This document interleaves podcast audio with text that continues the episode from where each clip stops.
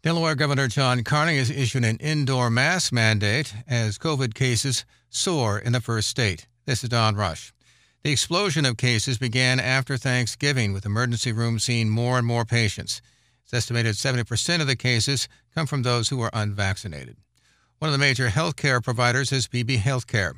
We talked with Dr. David Tam, president and CEO, says they are not at the crisis standard care level yet. So, what are you doing then to deal with uh, the incoming flux, as we see it anyway, of uh, patients? So, what we are doing is managing every day, identifying how to bring more resources into the inpatient component of the health system because that's the part that's having the biggest challenge not just because of covid as you can as you know but also because of the staffing shortages that are national with respect to inpatient nurses. What we're doing today is we continue to move other staff into inpatient areas, and effective today, we are starting once again to reduce even further our surgeries, our elective surgeries, which just mean that they're scheduled surgeries, and postponing them to bring more personnel into the inpatient space.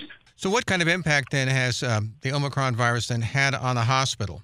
you know, even though some people say that the Omicron variant results in a milder type of illness, the fact of the matter is the transmissibility of the Omicron variant is so high that there are more people who have the variant who are now coming in and getting sick. So even though the number, the, the, the percentage of people who have Omicron may need hospitalization is lower, the fact is with more people having Omicron, there are still more people coming into the hospital that need hospitalization to treat their Omicron disease. What is the situation in terms of your staff? How are they holding up? Well, they're holding up as best as they can. You know, one of the things that we have done here at Beebe Healthcare is we've applied non-clinical staff to do as much as possible to take care of the clinical staff who are then doing clinical work. And I want to make that distinction. I'll give you an example. Yesterday I spent about seven hours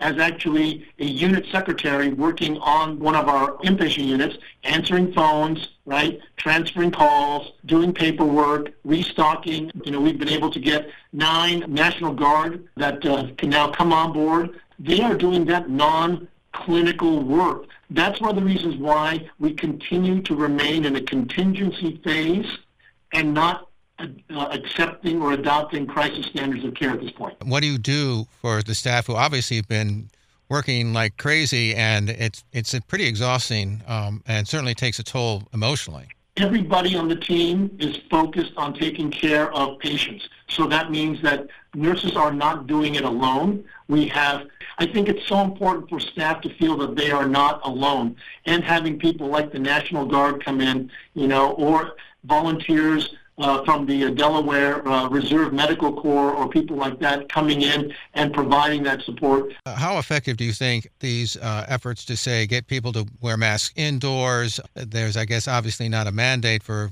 a vaccination, but certainly there's a hesitancy of by people to get vaccinated. What kind of impact do you see all of this having on this disease? I certainly fully applaud and encourage and appreciate uh, the governor uh, and his indoor mask mandate. Um, I think that it's always important for every one of us to be able to continue to talk from our perspectives about the importance of wearing a mask, washing your hands, you know, watching your. I'll give you a great example. Last year at this time, last year at this time, you know, when everybody, when we had no vaccine, right? We had no COVID vaccine. We had a flu vaccine. Um, we only had like like four to ten. I don't know what the number was flu cases. This year, that number has quadrupled. Actually, I think it's like 70 or 80 cases of flu in the state. You know, washing your hands and wearing a mask and watching your distance was critical in so many ways to making sure that people weren't infected. And don't forget, flu and COVID are both uh, sort of cousins of the same kind of viral illness. And so the, it's so important to continue to push on people wearing a mask, washing their hands, wa- watching the distance, and of course the last one now is uh, uh, you know uh, getting a vaccine.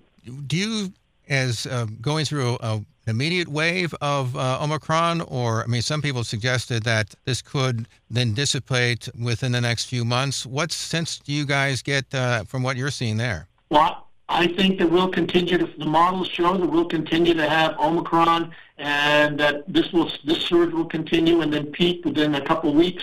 I hope so. And if it's sooner, that's great. And I think the real question is, how do we as an industry and how do we as Beebe Healthcare continue to uh, prepare ourselves for the potential of other surges coming up in the future? You know, this is a virus that continues to mutate and change. Uh, and we have to be ready to make sure that uh, we can take care of our community as uh, this uh, this uh, this pandemic evolves over time. You think we're going to have to live with this for a long time? This virus is here to stay. I think yes, we are going to have to live with this virus for a long time. And the main question that I don't know if anybody can answer is the impact of the virus and its presence in terms of that impact on hospitals, health systems. You know, I mean, we've had to live with flu for years.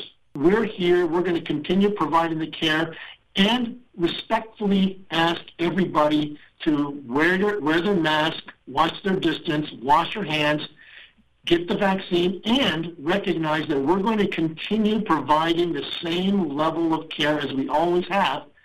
It might require a little bit of a wait, might require that we postpone some things when it's medically appropriate. And so please, please, please continue to uh, uh, be kind and respectful to our staff. Dr. David Tam, President and CEO of Beebe Healthcare. This is Don Rush for Delmarva Public Media.